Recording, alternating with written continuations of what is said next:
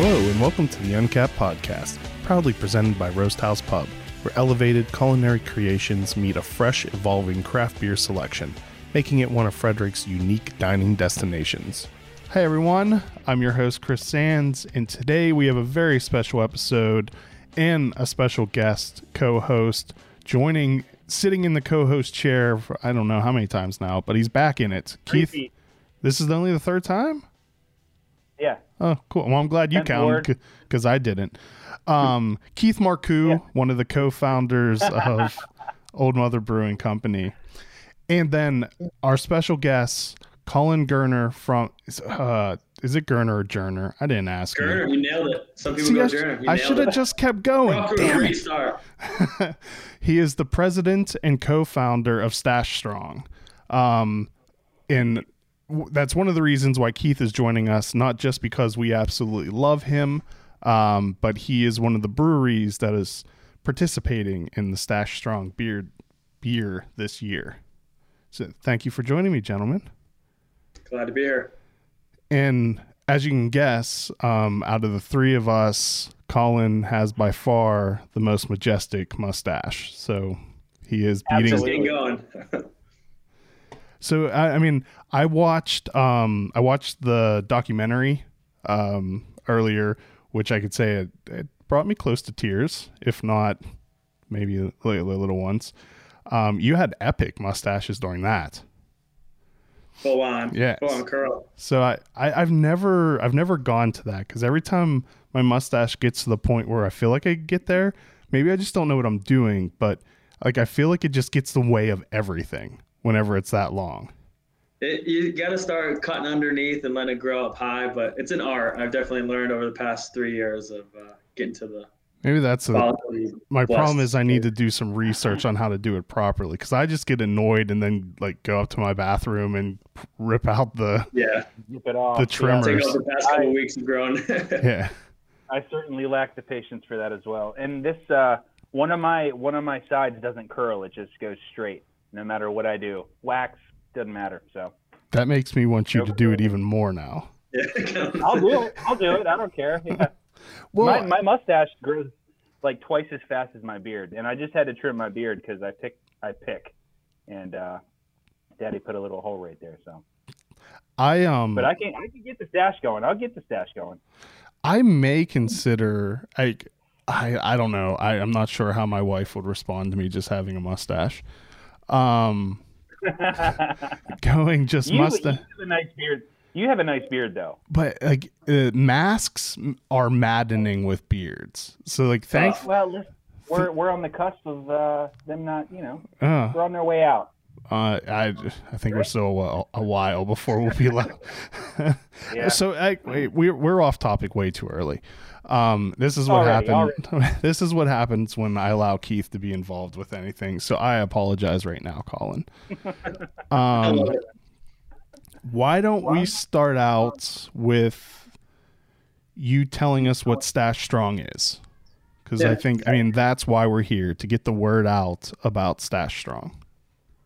Absolutely. Stash Strong is a uh, 501c3 nonprofit organization that uh, my brother and I started uh, after his unfortunate diagnosis of glioblastoma, uh, known as GBM to many, uh, in September of 2017. So he uh, was diagnosed right before his 28th birthday, and kind of, you know, this is a disease that has a 10 to 15 month uh, life expectancy. You know, five percent of those diagnosed last five years. All stats that are tough to hear and, and even tougher when you realize that there's not a lot going on to change those statistics. So, you know, as if fighting an incurable disease wasn't enough, uh, we decided to start Stash Strong uh, to raise awareness and funds for brain cancer research in March of 18. So we just had our uh, three-year anniversary nine days ago um, as of recording and you know a lot has happened uh, since finding it my, my brother unfortunately passed about 14 months ago um, in classic gj fashion doubling what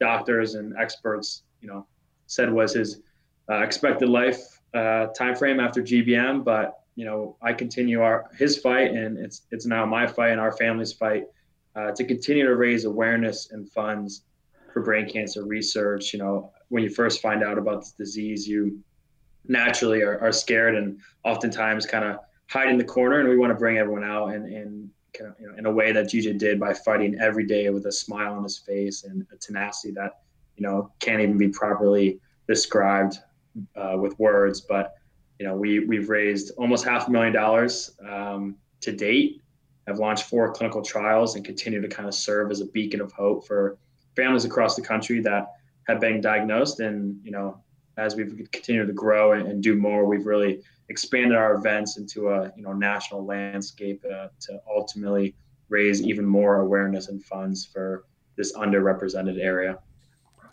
Is it is it a rare form of cancer? It is, and it's funny. Uh, the rare the rare word uh, gets thrown out a lot, and you know, I fifteen thousand people die annually from this disease, and I think if we it's not super rare. It's not rare. Yeah. The the word, the connotation of rare is often the first thing that people say a rare you know, cancer. Okay. It's the primary uh, tumor in in uh, in uh, adult brain cancer, um, but you know it doesn't have hundreds of thousands of people diagnosed annually, which makes it in that realm. But I know way too many people, and I've gotten way too close to too many families to use the word rare uh, anymore. But yes, it is oftentimes with that connotation. Yeah, I thought I had seen somewhere it listed as rare, but I mean that I guess if you put it in context compared to other forms of cancer and their unfortunate high rates of Americans getting them, it's rare from that aspect.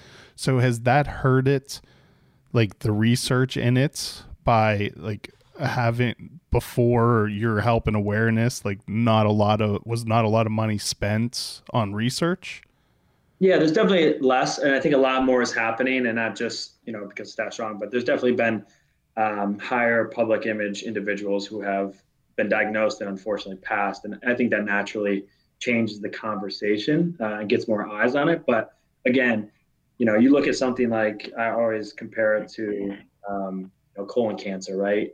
Five, ten years ago, it, it, it was a death sentence, and not that it isn't, but you know, if I were to say 95% of people diagnosed with GBM will not see their life in five years, I think we would do things a lot quicker. and yeah. it's a tough cancer, and it's it is the leading brain tumor uh, in terms of cancer. So it's noticed. It's it's being it, it's difficult because it, it's in the brain, and there's plenty of scientific uh, things I won't even dive into that I've learned way too much about. But because of that, I think it's both difficult and you know in the past underrepresented, but we're kind of trying to change that one day at a time.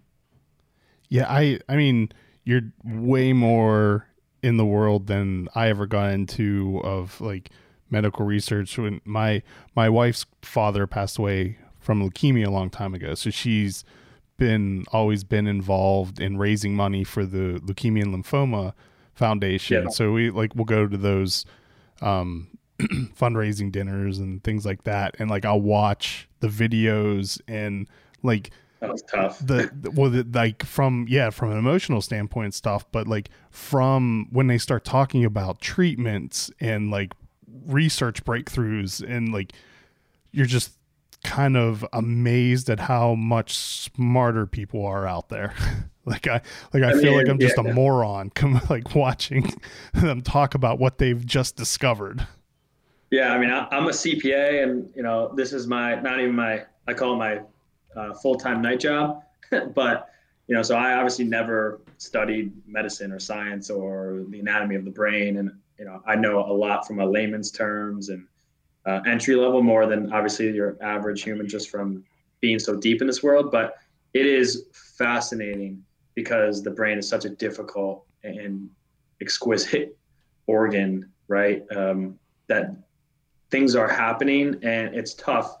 But what ha- needs to happen is more research, more awareness, more talking about it, like what we're doing today, where both, I think science is a huge piece of what we do, right? Because ultimately our mission is to fund brain cancer research. The secondary kind of pillar of our organization as like a beacon of hope uh, wasn't what we started as in, in terms of my mind, right? Is my brother and I and our family kind of living in a pretty visible sense, right? Uh, you know, by showing the way he was fighting and kind of creating that example. But because of that, um, you know, I, I, think our serving as a beacon of hope might be the thing I'm I'm the proudest of. Of when a brother, mother, son, father, you name it, uh, is either diagnosed or their loved one's diagnosed, knowing that they can call me and, and Stash Strong and talk through, you know, from day one what what to do, where to head, is something that I didn't get and, and my brother didn't get, and you know that's why we ultimately started Stash Strong because we saw an area that needed to be changed ultimately.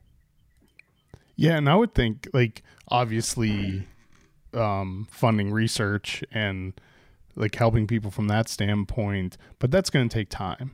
But oh, yeah. in the here and now, like helping someone feel better in that moment, it can go a really long way having that support system of someone who's been through it and that it's not someone you can say I don't know what you don't know what I'm going through because like you yeah you're one I of the, yeah. the, people that know exactly what they're they're going through. I think that's the most powerful thing, and, and oftentimes, you know, people always I'll say on the outside of GBM will you know struggle of what to do or how to help. And I think no matter what you do or say, just being present or being there is oftentimes enough. But I'm able to provide. I mean, I've seen every single day and angle, unfortunately, of this disease, and, and you know, it's real. And we chose and my brother chose not to hide from it because you know not that i don't believe everything you know ultimately happens for a reason but the fact is he always said i can only control what i can control. And what we can control is helping other people. What we can control is trying to flip the script and change the narrative on this disease. And, and that's what we do. And he, he did it while fighting this disease right? Like yeah. what's what's my excuse at that point? Obviously i'm you know proud to continue uh, you know, it's he, we're co-founders. We we did this together. This wasn't something that we did after he passed. This was something in the middle of treatments and and efforts that he was going through and multiple brain surgeries. We're going and speaking at a con- cancer conference in the Northeast, right? Because that's what he believed in, in being able to change what he could change while he was here. Was that like a part of him thinking of like the legacy he wanted to leave behind? or was he just no. one of those like he just wanted to help yeah. people? He's built different, and, and I think I think a lot of people. And GBM is a tough space because you have you know limited time uh, on paper, and a lot of people probably do want to leave legacy. We started this, and right, like I was writing kind of creating a website therapeutically, right, just to get. I, it was no one saw it. It wasn't live. I just cause like, hey, I'm going through a lot. I'm trying to get my thoughts out there in some way. And I sat down with him, you know, in March and was like, Hey, this is what I've been working on for months. You know, I, if you squash this right now, like I'll never mention again. And well, cause our mantra was stash strong cause he was growing out a mustache. It just was like a family thing. And I, you know, saw an area to make it a little bit more. And he wasn't about the legacy part. He was about just living his life, you know, in the GJ way. And we always called the GJ smile well, I uh, liked uh, I liked in the documentary hit like his excuse where he was like, "I'm not going to be going to work, so it doesn't matter what I do with yeah. my facial hair." Exactly, and that's hey, he's a CPA in New York City, right? He's just growing out a mustache. This whole thing started organically. It wasn't like, "Hey, let's think of a catchy name and a you know an organization." Like we were. He grew out his mustache. My dad and I followed suit. People took notice. I coined it kind of as like Stash Strong. It caught on created a website, and all of a sudden, you know, we're here today with where we've kind of grown to. But again, he was he was that guy who just led by example, man. Quiet, quiet, and quiet leader, um, but loud in his actions, and just kind of went about the way he was going to live without worrying about what tomorrow had because he had today to worry about. Well, let's take um, a real quick sponsor break, and then when we get back, um, uh, we'll definitely delve more into the overall Stash Strong story a little later. But I want to switch gears a little bit and talk about the beer and how beer came to be involved in this. Uh, so we will be right back. Uncapped is brought to you by one of Frederick's original Maryland craft beer destinations, located off of Urbana Pike, featuring a warm, inviting atmosphere and knowledgeable staff serving up fresh, locally sourced culinary creations and unique craft beers on tap. Open seven days a week, our friends at Roast House Pub invite you to enjoy a casual lunch, happy hour specials, delicious dinners, and specialty desserts. Follow them on social media to keep up to date on their monthly beer dinners, Mom's Spaghetti dinner battles, and what beer is being featured for Buck Above Monday. Idiom Brewing Company proudly offers a delicious variety of beers to satisfy the most discerning tastes. Best known for their wide array of IPAs, delicious fruited sours, and robust porters and stouts, Idiom has a simple goal in mind to bring people from all walks of life together to enjoy themselves and each other. Whether you're a hophead looking for explosively juicy IPAs, or one of the adventurous few looking to try boozy, sour, or complex flavors, or just looking to enjoy classic styles and seasonal favorites, they'll have a little something for you. Idiom Brewing Company is located in downtown Frederick, just south of the intersection of East Street and East Patrick Street, with ample seating directly on Carroll Creek. All right, so the reason that I'm sure your friend reached out to me is because of the beer. Um, and how did beer uh, become part of this? Yeah, and, it, it, it's funny. I'm sure people are like, well, where's the connection here? Um, you know, my, my brother and I, obviously, you know, he was diagnosed at 27. I was 24 at the time, uh, you know, three years ago. And we loved to drink beer and we loved craft beer. And he was a big brown ale guy and, you know, loved his Guinness and his Maduro Brown was his number one. Um, but we kind of saw as we started Stash Strong, one of our good friends uh, works at Oskar Blues. And, you know, I think it was at least a year or two probably after uh, resiliency, which I'm sure sure everyone listening remembers that. I remember, I mean, I, my brother's not diagnosed at the time. I'm not starting a charity. We're just kind of at the bar in, in, Colorado. And I thought, how cool to see thousands of, of breweries, uh, you know, across the U.S., let alone wherever else, rally around something that was a big issue at the time, right? And, and c- try to rebuild uh, what was going on. And I thought, so cool, right? leaves my head, never think of it again. And as we kind of start things in our first year, I thought, hey, let's let's do a collab or let's you know push a beer. Um, you know, with Oskar Blues, obviously, of course, maybe you should have started with your local mom and pa. Some people might think, but nah, um, go big.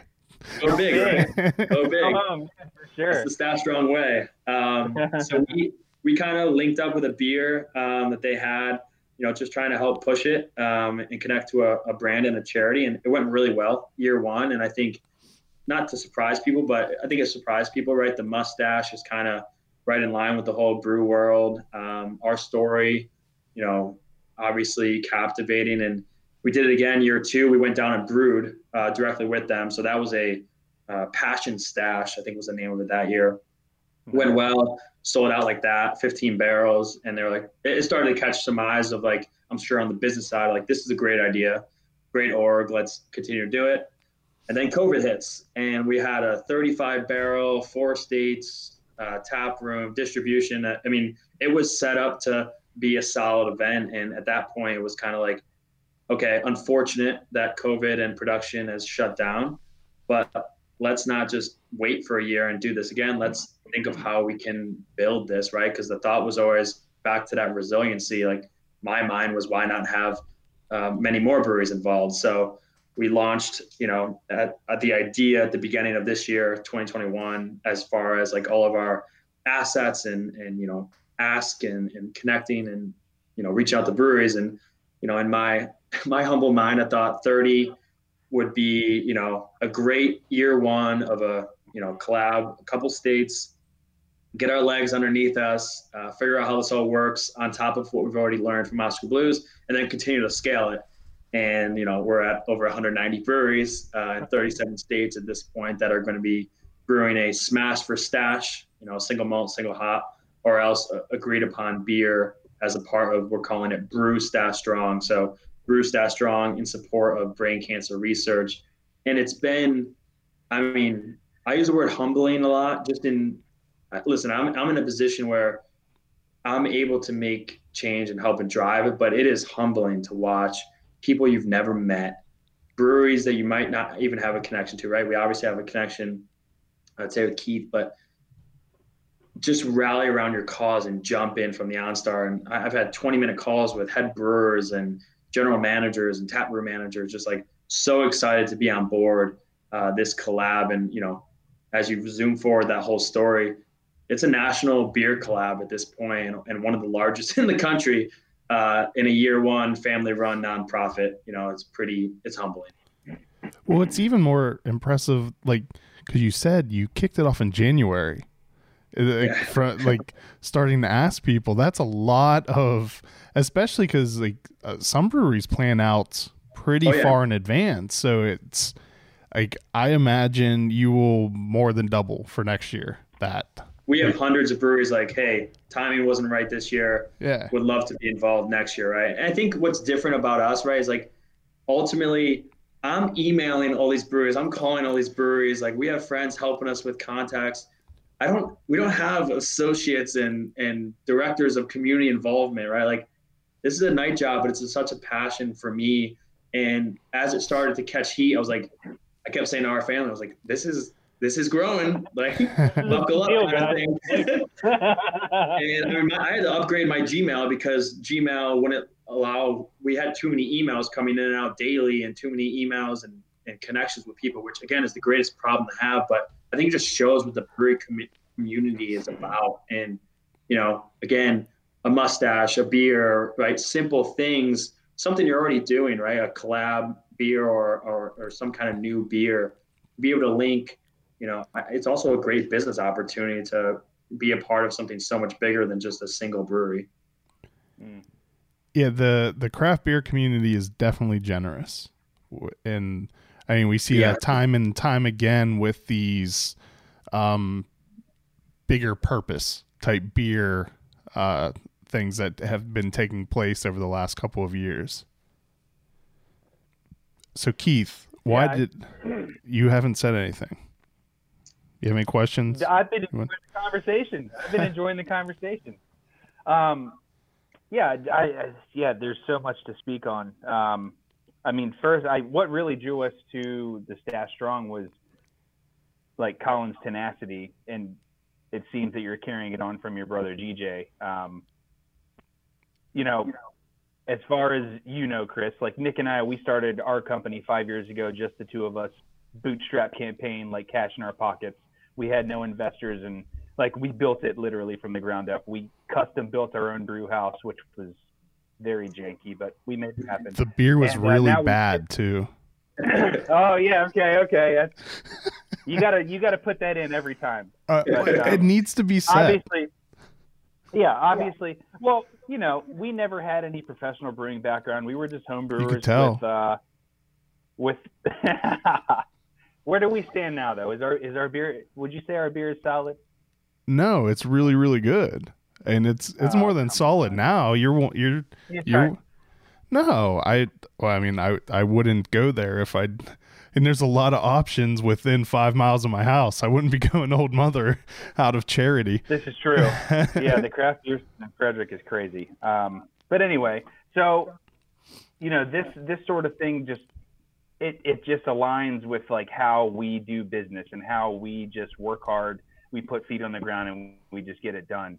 Um, and we also do have the family ties. So for those of you listening, um, Colin is, was friends uh, with my wife, and uh, that was a small world connection that we just made about a month ago. Um, Courtney's mom was actually asking, "So have you have you uh, gotten any emails about a, a Stash Strong fundraiser?" And I'm like, "Yeah, I, I, I have." Um, Three. and time, yeah, and at that time, at that time we were we literally completely revamped our production schedule. So we had some holes to fill and we had some tank availability. Uh, like Chris said, you know, we try to be three to four months ahead of our production schedule. So when you get, you know, I mean, we get we get emails, um, you know, on a weekly basis about, you know, like can you help us out? We're trying to do this. And we always, I mean, Nick and I, we're softies. Um, and we really, we really love using our community to help something that, that we're passionate about helping. Um, I mean, the beer community is passionate because our patrons are compassionate. Um, our patrons have kept us alive during COVID.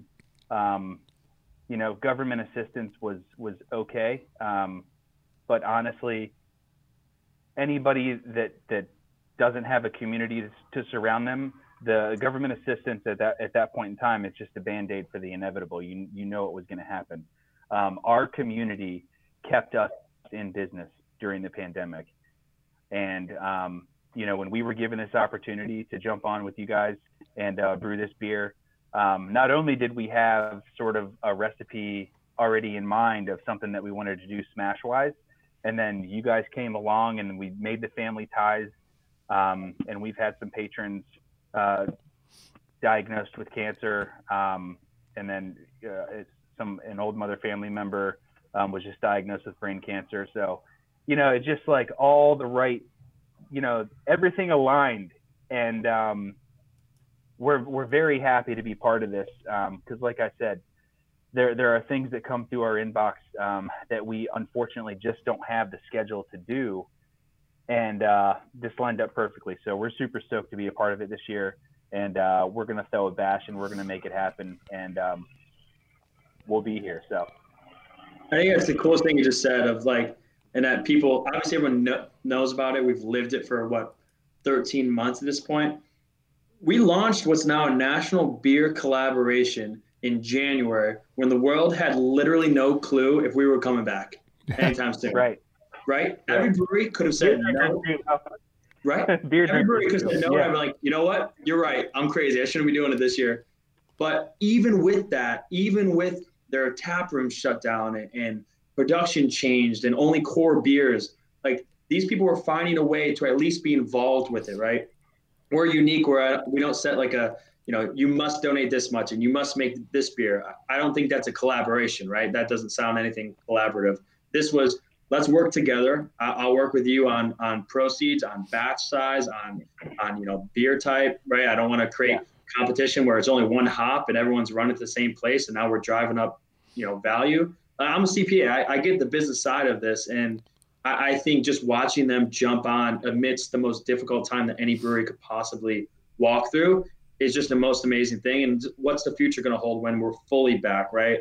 And we're past, yeah. you know, vaccinated a year from now, and this goes on year two. I mean, this thing can be pretty major with just minimal involvement by so many breweries. Yeah, absolutely.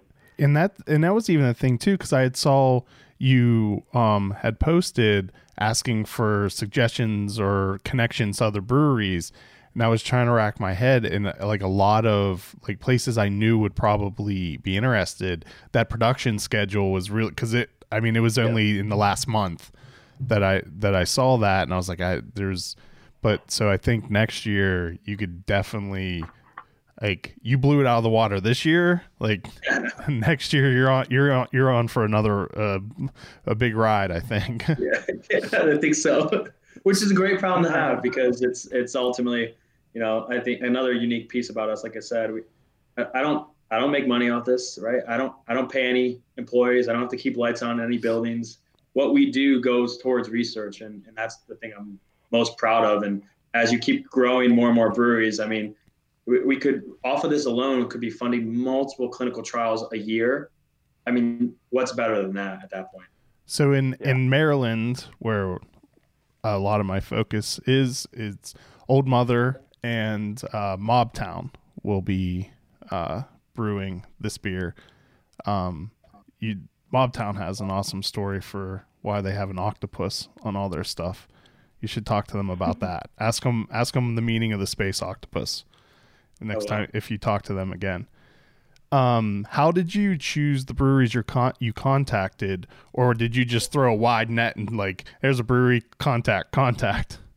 yeah, no, it started. It started out. Um, you know, we obviously we have followers across the country. Everyone's impacted by the disease, and you know, my Stash Strong DMs and Facebook messages and emails, just like, hey, try this brewery. And, and, you know, it kind of started out like that way. And, you know, in the first week, I probably contacted 200, 300 uh, based on that alone. And then, you know, as we got responses, oh, this area has one in, you know, again, a collaboration. Let's see what else is in the area. We got to the point where we had so many, you know, responses coming in and suggestions around breweries as people like, realized, oh, this is a real thing, right? They're not just trying to brew a beer at three places. Um, we kind of went. I mean, I'm a I'm a you know 100 miles an hour ahead kind of guy, as I'm sure you could tell.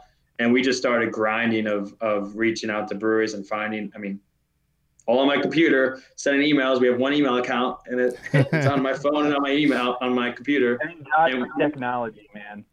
Yeah, and we, I mean, cold calls, emails, you name it, uh, because ultimately, I, I'm very confident that if you at least hear our story, or if you spend four minutes watching part one of the documentary, you can still say no, but it's gonna be a lot harder to because you just generally want to help. And that's the thing that's just different about our charity in that aspect. So i knew that if i could at least get in front of the right person give me two minutes of your time um, we'll find a way both from a philanthropic angle but also from a business angle to, to make this happen together keith what are you going to brew uh, so obviously the idea is a smash beer. So we are doing an English malt and Vic Secret Pale Ale and it's going to be. Uh, we we have high hopes for it. I think it's going to be awesome. It's a solid hop. Yeah, definitely. I was. We were. We were gonna. As you know, Chris, we really don't have like a year-round pale ale that we have in our portfolio. Pale ales don't really sell as well as IPAs or hazies or fruited sours or any of these other crazy beers uh, these days. Um, but I still want one because at the end of the day, that's this, that's a solid go-to beer that you can drink day in day out. You don't gotta you don't gotta think about it. That it's a conversation beer. So we want one, and um, we want it to be affordable. And this is the start of, of that of that design. So I think uh, our first this first recipe is going to be awesome, and we'll see where it goes from there. But and Colin, when you when you contacted Old Mother, you had no idea about the connection that was shared, right? I I didn't. I knew so like my neighbor. We're from a small upstate New York town. Like yeah. Our neighbor mentioned something about a. I don't even know if she fully knew the connection, but uh, it was obviously on one of our lists to start. And, and as you as you said, um, have you gotten emails from them? Yeah, and I literally probably sent one every. I, I mean, two weeks. I had alarms going off. I have a tracker that's now eight thousand, you know, deep of of notes and calls and when it went out and when to follow up because someone of our followers will at least be in someone's ear where they're at least remember us and at, at the very least be captivated enough to visit the website, check us out for a quick second, and and at the end of the day, that's a win for me because our, our mission and what we're trying to do gets gets explained. But yeah. um, I learned even more so when I reached out to you and you had mentioned one of your favorite breweries. I was like, that's bizarre. It's one of the few people like. I mean, we literally went to the same high school as his wife uh, in yeah. 300 person graduating class. So New York, New York, and especially like the Vestal, Binghamton, Syracuse. Well, once you get upstate, it's you know three hours and you're you're everywhere. Yeah. I can't like one of five people that I meet in Maryland is from New York. Wild. There's, I don't really know what the. It's just weird, you know. And the rest are from Pittsburgh. Yeah, yeah. New York and PA are like. I mean, obviously they're they're close states, but interesting. But so like that's crazy for, that. Yeah, and then for like to be in Vestal, like you know, people are like, "Oh, where where's your wife from in upstate?" And I say, "Oh, a small town called Vestal." most of them have never heard of Vestal. And then Colin, like, yeah. I'm I'm from Vestal, and I'm like, okay, geez, that's crazy. That's pretty cool. Like, like you said, yeah. tiny, tiny world. yeah, it is. It I mean, I've learned that throughout this collab and campaign, talking to people, both someone knows someone from a similar area or um, a lot of personally impacted in the brain cancer space. Um, where you know I have I have some uh, probably 30 breweries with a head brewer, GM, or equivalent who has personally gone through this with a loved one, and that's when you like get you know tingly, right? And you're like, oh man, we're, we're not only connecting with people who have gone through this, they get it, and, and we're giving in a way an avenue for them to be advocates, right? To do to do something that might have they never have done before or or in in their loved one's honor, and that's when it starts to get the combination of all that makes this just a a, a fascinatingly uh, beautiful world, really. Is um is the goal that they're all released at the same time or just sometime in April? Yeah, so it's actually May. Um, so sorry. basically, This- everyone's yeah. My, yeah. So I have no May concept is- of time anymore. yeah, time is a flash God. target. I hope it's May. no, it's, it's I, May. I, I, knew got that. it mixed up from like it was supposed they're brewed in April and then released Yeah. in May. Yeah, because it Brew Stash Strong, so you think I got you. But um, May is National Brain Tumor Awareness Month, so that's kind of where the inspo came with timing. Um, it, I, you know, I always when I'm talking to others, I compare it to Breast Cancer Awareness Month. Right in October, you see pink everywhere. You know it is in some TV, sports. You, you're gonna know it's Breast Cancer Awareness Month. You don't know it's Brain Tumor Awareness Month, and, and that's why it's another perfect avenue for us to do it. So kickoff is that April 30th, May 1st, which is a Friday Saturday combo across the country. Um, and, and you know, uh, most of them are having on on tap until kicks, and hopefully everyone's brewing delicious beers that it flies off the shelves and uh, they're happy with how it's gone. But May will be the availability uh, to you know enjoy these beers at your respective brewery and state. Do you know what day yours will be out, Keith? Do you are you I able? do not. Uh, it's going in the tank um, within the next two or three weeks. I can't remember which turn it's going in, but it'll be ready like mid-May, Okay. probably week after De Mayo. Yeah. And we have a lot of breweries doing that as well, right? I, I think Yep. I, I want to make sure a barrier wasn't because it wasn't ready May one, Yeah. especially with our timing, like you mentioned. So Yeah, yeah, it could be in October, right? I I mean, it's it's still doing the good work. yeah, for sure. You need to make the the mustache logo as ubiquitous as the the pink ribbon. Yeah, Yeah, we have we have we're in the works with a uh, so Brew Stash Strong is the campaign, and obviously, as I said, we launched in January, so the amount of assets I had to bill and writing I had to do was enough. But we're working with a graphic designer on a pretty cool uh, Brew Stash Strong with our logo. I won't give away too much, but um, we're hoping to have it to at least breweries, you know, in time to just see it. But next year, more so, you know, shirts for brewers in, on site and, and bartenders and pint glasses. But uh, it's a it's a hot mustache combo. It's gonna be pretty Nice. pretty sleek. All right, let's take a um, one more real quick uh, sponsor break, and I think we could go circle back and get a little more into um, just the story of Stash Strong in general and um, your brother's story a little bit more because there were some things in the documentary that I wanted to ask about. Uh, so we will be right back. Perfect. There are many reasons why I have chosen District East for where I purchase beer. I love the flexibility of being able to make a custom six pack or take home a crowler from one of the eight beers on tap. Their friendly and knowledgeable staff do an amazing job at keeping a diverse selection on hand. You can even purchase artwork from the monthly featured artist. District East is located on Northeast Street in Frederick in the same shopping center as Family Meal and Rockwell Brewery. You can find today's beer lists on the District East Facebook page or at www.districteast.beer.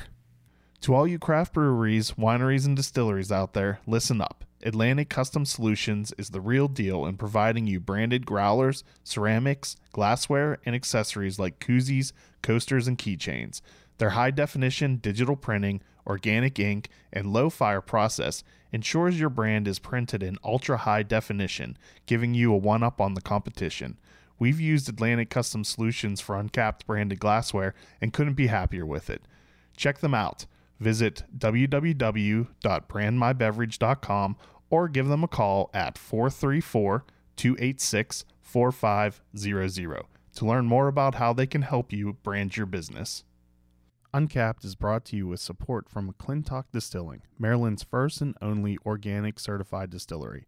They are well known for their award winning gin and are rapidly growing a name for themselves for their Matchstick Bourbon and Bootjack Rye Whiskey that have both won double gold at international spirits competitions. You can visit them in historic downtown Frederick along Carroll Creek for tours and tastings. Go to mcclintockdistilling.com for more information. So, one of the things I was curious about was the cap that he wore. The it, was that something new at that time, or was that like a develop like a treatment that had been already proven, or um? And I can't remember Yeah. what the name of it was. So Optune. Can you- Optune. Optu- yeah. So can you can you tell people about that because that that I found that to be fascinating.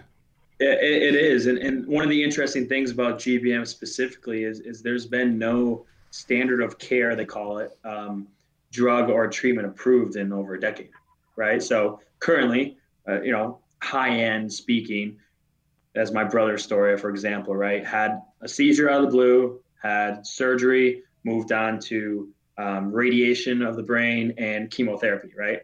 And then once you get past that point, there's no standard of care from an FDA approved drug. So Optune is a device.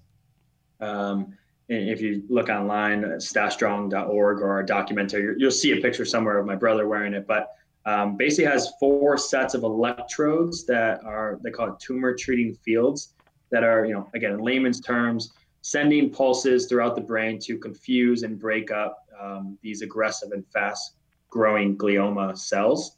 Um, so with that it's I, I will call it um, it is you know as far as stats and, and numbers are concerned it is being proven so far as a life extender.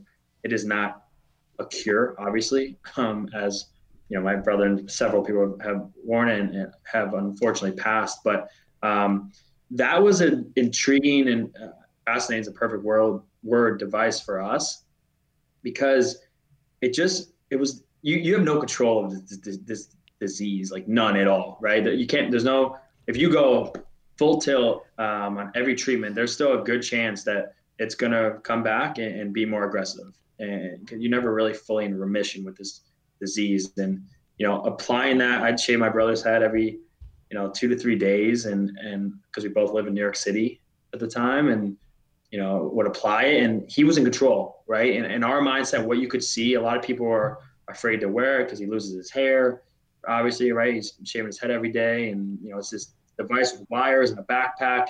You know, as far as optics are concerned, it, it, it's not something I would sign up to wear tomorrow, right?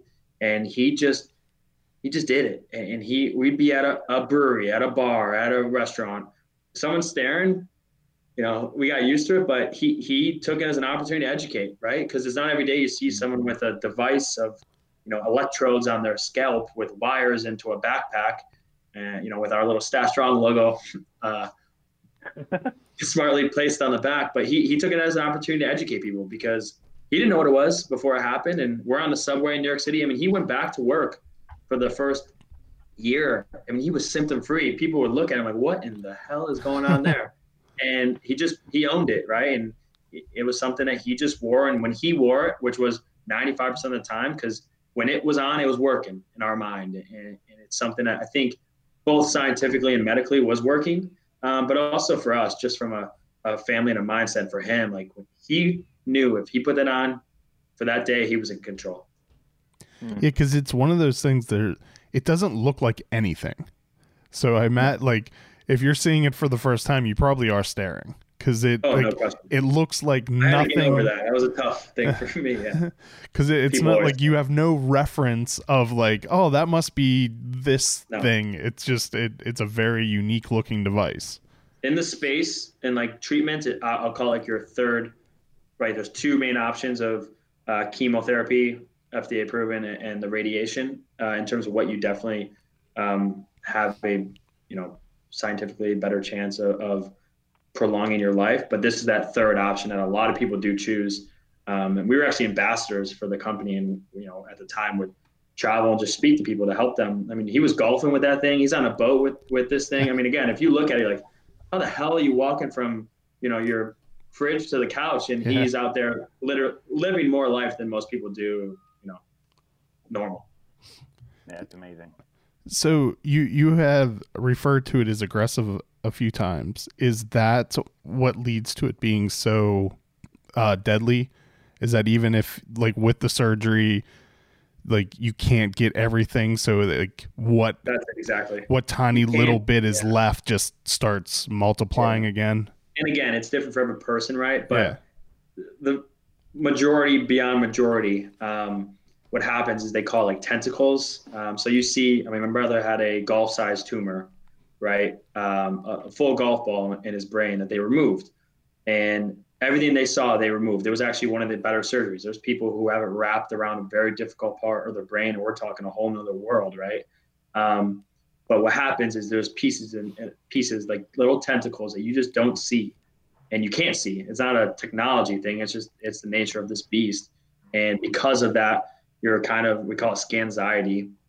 You're going in for MRIs on you know a monthly basis after surgery, and he's back at EY. He's a high flying manager in New York City. He's running three miles faster than most could do after training, and and you think everything's fine, but you're always holding your breath because you know you don't think at the time it's going to come back. You you train yourself to believe that it's not going to, but it's there. And you, I said you're never in remission. You always you always have glioblastoma. Unfortunately, there are long-term survivors. There are very few, and they're wonderful, lucky individuals um, with obviously their own journey as well. But it's always there, which is tough because other cancers, in theory, once you hit five-year remission, that's that's what I compare it to. You hit yeah. five-year remission in another cancer, you're considered cured. Back, you're you're, you're kind of like safe in a way. Um, again, there's plenty that doesn't work for it, but you yeah. hit five years in GBM. Not only are you one of the only five percent that's done that, it's not it's not gone, and it's still always in the back of your mind that that thing can come back. And my brother's example came back on the other side of his brain. You know, additional brain surgery. I mean, he was he had to learn how to use a fork and knife, right? And then six months later, he's back at work again. And, it's just, I mean, the nature of this, who he was and what he was about. But that's what it does. And then the third recurrence just took over his brain, and you know that was it, it did what it it does, unfortunately. But that's the problem. It's so aggressive and and oftentimes not just aggressive, but quickly. so it it's pervasive and it grow it it replicates really really fast. Yeah, and that's why that's where I think the rare word gets tossed around more accurately because it's not common for a, a cancer just to do that, right? It's yeah. not like this is something that's all over your body. It's in a centralized spot, spot, spot. You know, most of the time, right? He had a seizure out of the blue. They found a tumor. You know, it was it was a you could see a huge circle on his on his side of his brain of his MRI. Um, and it just it comes back and it just it's here and next thing you know it's just spreading and, growing, there's a point where you just can't you can't do anything else um, until it fully takes over. Is that the common way of how it's found? Like, yes, like headaches uh, or yes, seizures? headache, seizure, forgetting something, maybe like all. I mean, you think of your brain ultimately as your, you know, uh, hard drive, right? Yeah, uh, operates everything, and a lot of people will. Ha- it's not something you can scan regularly for. That's just not a preventative yeah. measure, unfortunately. I mean, he had that thing in there. They said for probably over a year, right? We're going out, we're celebrating birthdays, we're having fun, we're doing things. All the while, it's it's growing until it hits kind of something that causes a reaction. Uh, oftentimes, you just don't know about it. Yeah, because it's not like you can just go in and get an annual MRI yeah. done. MRI in your brain. yeah. right. Um. So does it? Is it destroying cancer cells, or is it just because it's growing and then pushing on? Uh, uh, in what sense? Like, the... so like when your brother first had it, that caused a seizure. Is it because it like it's a mass that's growing and pushing, or is it growing? Yeah. Okay. So it eventually hit a spot of his brain that triggered a seizure. Um, you know, as your brain telling you like something's not right, and I mean, and that's the thing. They I thought he was like dehydrated or something, right? I, it was Labor Day weekend. I was supposed to meet up with him at night, at night, and I was at the beach two hours away and, and had to Uber home. And even at that time, I, truthfully, I thought Labor Day weekend, you know, maybe he's a little lightheaded, maybe a little hungover, had a seizure. And then all of a sudden you're hearing out in the hallways the word mass and tumor, right? And they're whispering. It's like, well, what's going on here, right? You know, I don't know those words at 20, what four years old at the time, yeah. and he certainly doesn't at 27. That's not a term we're ready for or, or a life we're ready for, and that's the problem. It just happens like that, and it, it you know, we're, I think we're lucky in a in a sense. Was probably people listening, like, how the hell are you lucky? But you know, he, I had I had a full 25 months with my brother after diagnosis, where a majority of that, 13 of the first months, were literally symptom free. People don't get a, a month or two at times, right? And, and again, is it lucky that my 27 year old brother was diagnosed? Absolutely not. But given the stack we were kind of dealt, we were on a better side. He doubled life expectancy of a disease that we've touched on is aggressive, fast growing, and can create a seizure on a you know Saturday morning out of the blue. Yeah, and I, I remember from the documentary when they asked him if he knew where he was and why he was there, his guess was that he had drank too much. Yes, that, that, that's my brother in the greatest sense you could ever imagine. Right? He just making jokes of the fact that he had a seizure and they found a golf ball in his brain. He thought his buddy asked him, "You know why you're here?" And he said, "I assume we drank too much at brunch." Like just his ability to downplay it, I think, I think it probably helped him, but I think it helped so many other people because they were able just like to hang out with Jeej like normal. It, you didn't have to go in and the first word was like cancer, how you feeling? Because you saw him and he dictated that room and he was doing well and he was doing great. And, and I think like that documentary, that line always cracks me up and I love to watch it because it just is the perfect five second example of who he was. So did um did you guys ever get into home brewing or anything like that, or was is it always just enjoying the consumption? Yeah, enjoy the consumption. Um, It's the mu- I mean, that's definitely the best part of it. Yeah, I mean, I, I did, we did learn a lot. Like when we brewed at Oskar Blues, like I never in a million years before that would have thought of how much work goes into a 15 barrel beer. Right. Like, Yeah. I mean, he put us to work for 10 hours. It was awesome. And it was like drinking the fruit of your labor. I get it. Right. It's so awesome. My focus is obviously on, on the side that I'm on. Um, I've, I've brewed like a small home batch once or twice with a friend. I think it's fascinating, but you know, doing it at a, at a bigger level, or even in this sense, right, where I'm going to get to go meet teams, you know, just like this, talk about my brother, talk about our story uh, in different states and breweries, and, and make sure make sure they really know the volume of the impact they're having, um, and getting to enjoy, you know, what they've made. Is, is I'm going to be on the consumption.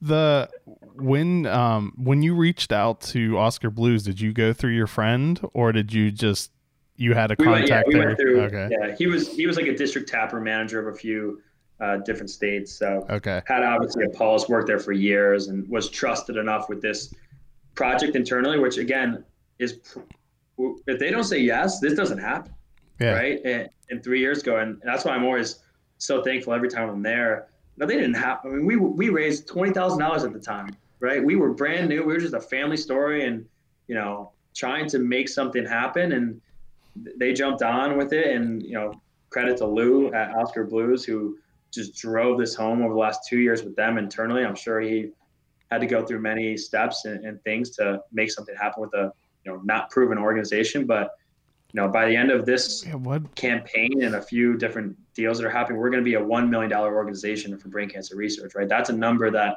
turns heads and, and things that, you know, I can look at along the way of partnerships and help that's happened. This with OB is one of the biggest things that's going to help us have a national collab year in, year out. are are they're making it again this year, right? Yeah. Yeah. Are They're they doing 35 barrels, I think. Okay. Um, are they is it down at, at the North Carolina brewery that they're yeah. So doing? they're, they're going to have it at, uh, in Austin, Brevard, uh, Longmont, and, and Boulder. okay. Um, so they're doing it all at the like the at the pubs. Yep, yep. Okay. And they're they're canning and you know whether there's the cool thing is this just grows right as you hear about it locally. A restaurant can just get every year. Hey, we're in for two kegs, right? Or we're in for Yeah. ten cases, whatever the numbers are.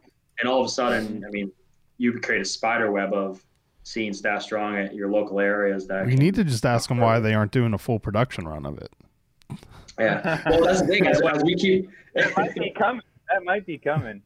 Yeah, I, we've got to know the head one of the head brewers there uh, in Colorado pretty well. Awesome guy, Juice to Pro, uh, and he's I mean he was so awesome two years ago before the obviously pandemic that year of brewing and just teaching us about beer and he, he wanted just to make the most kick-ass beer possible because he he met my brother right he's he's the only brewer who's ever going to meet my brother and he he saw just like what he was about and what our story is about and I think it kind of went into their beer and how they tackled it uh, creatively, creative, creatively um, to kind of make that happen, to embody my brother in our org.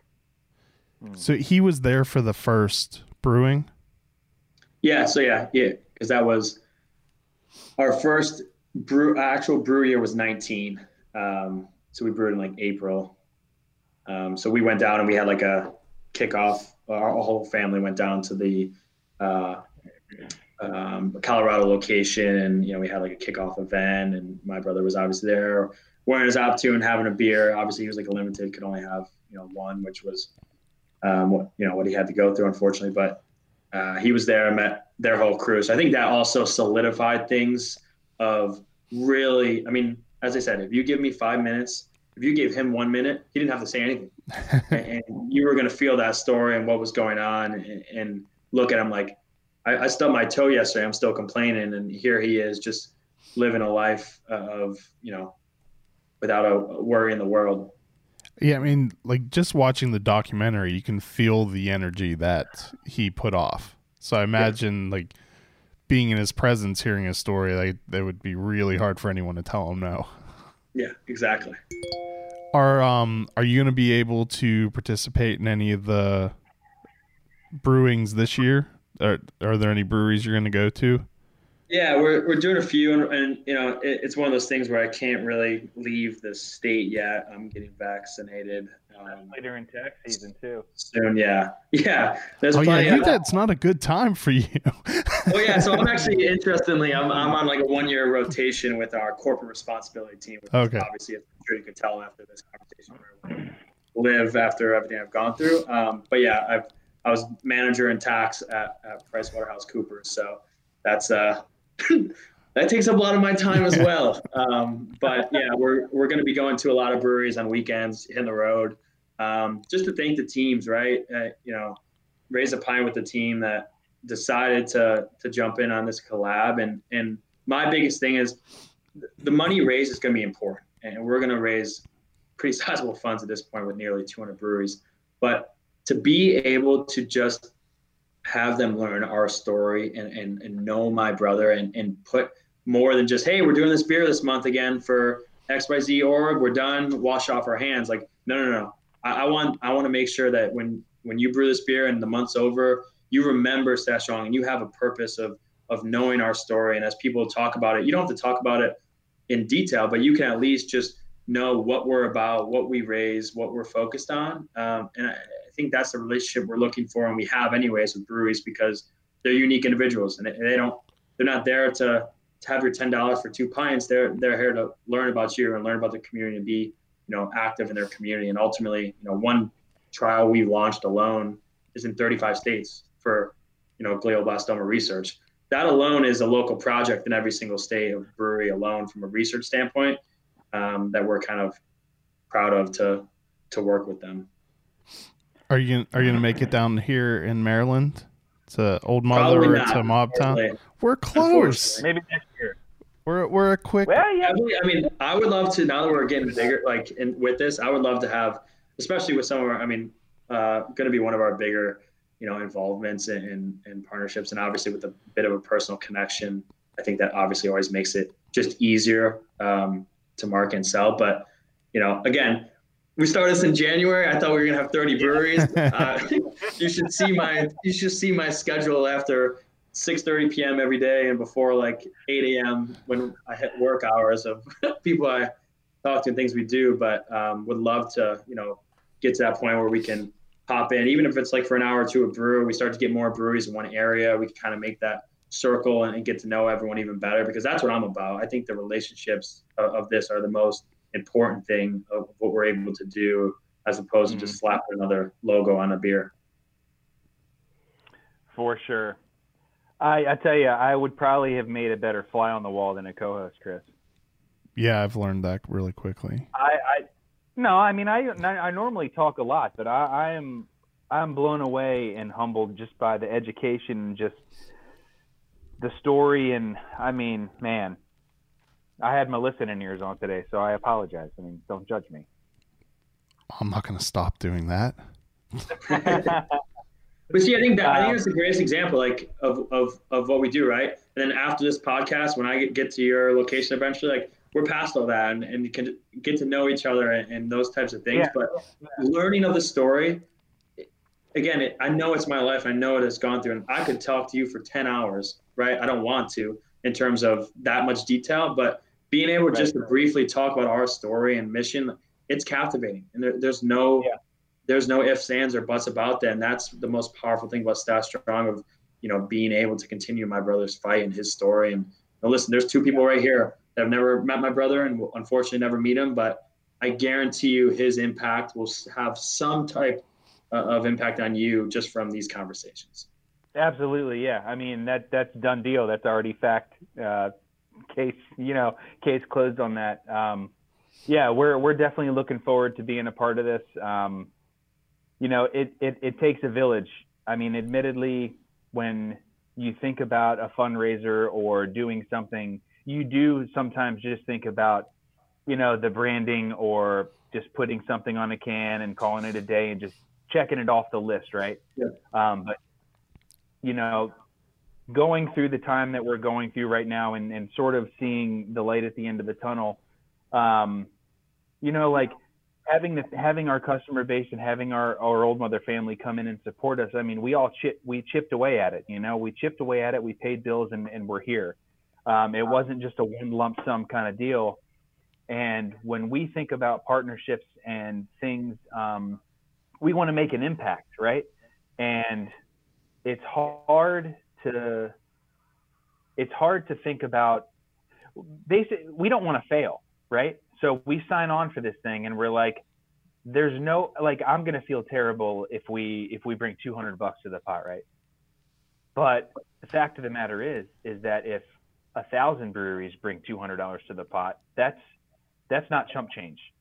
That is where the funding happens for that sort of research. So you know like call it a revelation or call it just um, you know being able to realize that one person doesn't necessarily need to be the full financial answer for whatever's happening. I mean, like you said, we're all a community. We're all here. If everybody's got five bucks, we're gonna catch a ride somewhere. So exactly. it's um, it's amazing, and uh, you know we're we're every brewery that's still standing is living proof that that you know small bits and pieces here and there put everything together, and uh, that that's what this is, man. So for you to launch this uh, nationwide fundraiser and have have the traction that you do is um, that's no small feat, and it's certainly not by chance. It's it's certainly by the story that you're telling and um, the legacy that you're that you're living on with your brother's memory,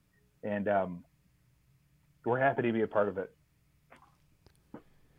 Is um is Brew Stache Strong the number one way that Stash Strong um raises funds, or do you do you have other ways? I'll say no because we've never we've never done it right. Um, but it will become one of our it will become one of our staples. Um, we have a national 5K every September. Um, this will be the fourth this upcoming September. Again, we learned we could go virtual last year and you know, clusters of, of friends and family can run. We have different color race shirts every year. We had 1,114 people last year run it and participate and register. Um, that's a number that's going to continue to grow as we kind of every year, right? We, we went from 200 to 400 to 1,200. That's kind of uh, the pattern we're seeing as we reach more and more areas and, and communities. So that's a big one for us. And then honestly, just we have two big events in New York City and Chicago that have been fully put on hold, which is kind of part of why I had to rethink strategy and, and scale this, this uh, beer campaign. Um, but otherwise, I mean, we have people, even just from these conversations, I mean, I've had people just $5 and, and I've had people send thousands of dollars, right? And each one are just as important to me because, you know, that dollar to you is obviously important in your day to day life. And to take five dollars oftentimes from someone is is more impactful than the, the one who has a wide open wallet. Um, mm But we're just kind of able to continually grow our strategy and, and mold. But this is going to be, I mean, there's no, I'm I'm conservative in terms of when I give estimates around these things. I clearly I thought we'd have 30 breweries in year one, um, but this is a $200,000 year one campaign, right? There's breweries that are doing 30, 40 barrels. That yeah. alone is huge. I, I breweries doing one or two barrels that are doing 10, 20, 30 percent, and that's huge as well.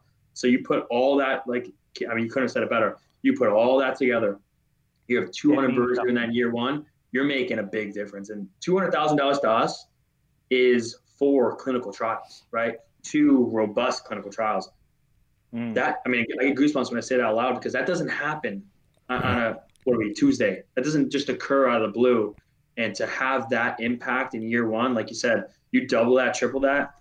I mean, this thing has the opportunity to build some serious research and change in a space that needs it. Yeah. And Chris is going to shave his beard and grow his mustache. I mean, what's better than that? I look, I look so stupid without a beard. Like, I'll teach you how to do it. I'm, I'm, I'm like in between stage, so I'm like another two weeks. it takes me about a month to go from zero to full. So I'll, I'll be on full, full on. I just wasn't ready for April one yet. Maybe I'll consider it, and I'll, I'll be that one person in May that refuses to take their mask off. No, I'm good. I just no, it's cool. I, I mean, you know, sir, you don't have to wear that anymore. No, I, I'm, I'm, i feel no, safe with it. so it's my blanket. Boys, I don't, I don't want to cut you all short, but I do have to jump. All right, go take care of Charlie. Um, so you guys, yeah, you you guys can do your thing, but I got I got family oh. business. It was a pleasure to meet you. I'm glad I could put a yeah, uh, for sure, man. Yeah, well, uh, next time I'm up in town, we'll uh, we'll grab a beer for sure. Love it. All right, Chris. Uh, thank you for allowing me to be co-host. I'm sorry that I was terrible, but I mean it's par for the course, buddy. All right, guys. Take care. See ya. I had another question, and then Keith, I'll ruin my train of thought. Um. Oh, so do you? How how does the money make it from donating to you to funding clinical trials? Yeah, tremendous question. So we we have a medical advisory board that we've been able to put together. Um, I consider myself lucky, again, lucky. In, in, my brother's treatment, he had top professionals and, and top neurosurgeon, and one of which uh, is a board member, uh, general board member of, of our organization. So uh, between telling our story at conferences across the Northeast and, and, and his help and guidance and, you know, being a leading neurosurgeon in New York City, we've been able to start to accept grant proposals and requests. And I mean, you, if people on this thought I said a few things about Optune or the brain, I mean, these, you should see this. Uh, it's over my head, 10 levels. Um, but that's good because we have a medical advisory board with leading neurosurgeons, oncologists, radiologists who are reviewing and scoring just like the NIH would do, right? A top, you know, Institute of Health in, in, in the world. Um, is able to grade their uh, proposals for funding, we do the same way. So, you know, it, it's a tremendous question because often, so you're, especially at the beginning, you're giving it, money. you're giving it directly.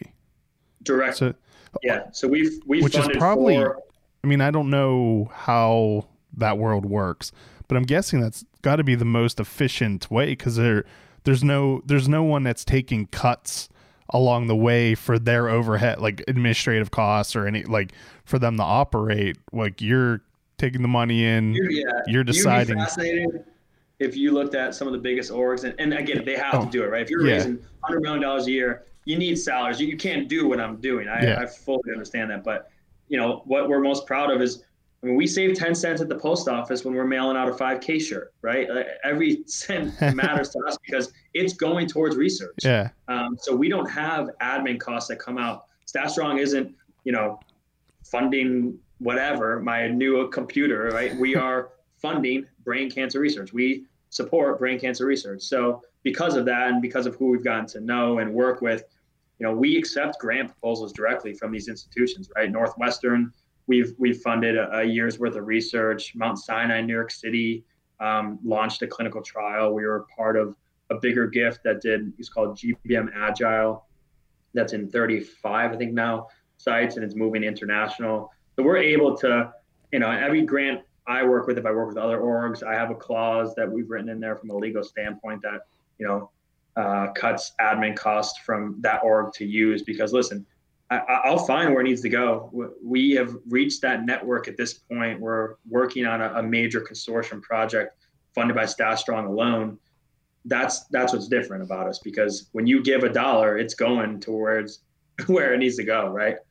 Yeah, the every every dollar is more effective than a, 100%. a lot of Net proceeds that we raise go directly towards research. We don't. Uh, you look at our year-end financials. There's no salaries there's no car expense. There's no trip. When I go and visit all these breweries, it's it's a vacation in my mind, right? I get a, a Friday off and I take Saturday, Sunday to see these places. we don't spend a dollar for that. It's just part of my passion and what we're doing to get the most out of every dollar. That's amazing and and very admirable. So I, I think that makes this even like a bigger kind of thing because like every money that's raised from this beer is going to directly towards the mission. And it's powerful to tell people that, right? Because I don't think you hear it every time when you do these types of things. And again, every org's different, and, and you know, there's plenty that you have to do. I understand, yeah. um, but I, am not in this for a profit, right? This took the my favorite thing in my life away from me. I'm trying to make sure that doesn't happen to the next set of brothers. How do you do that? You you make each dollar louder than the next. What is your favorite kind of beer? Like favorite style?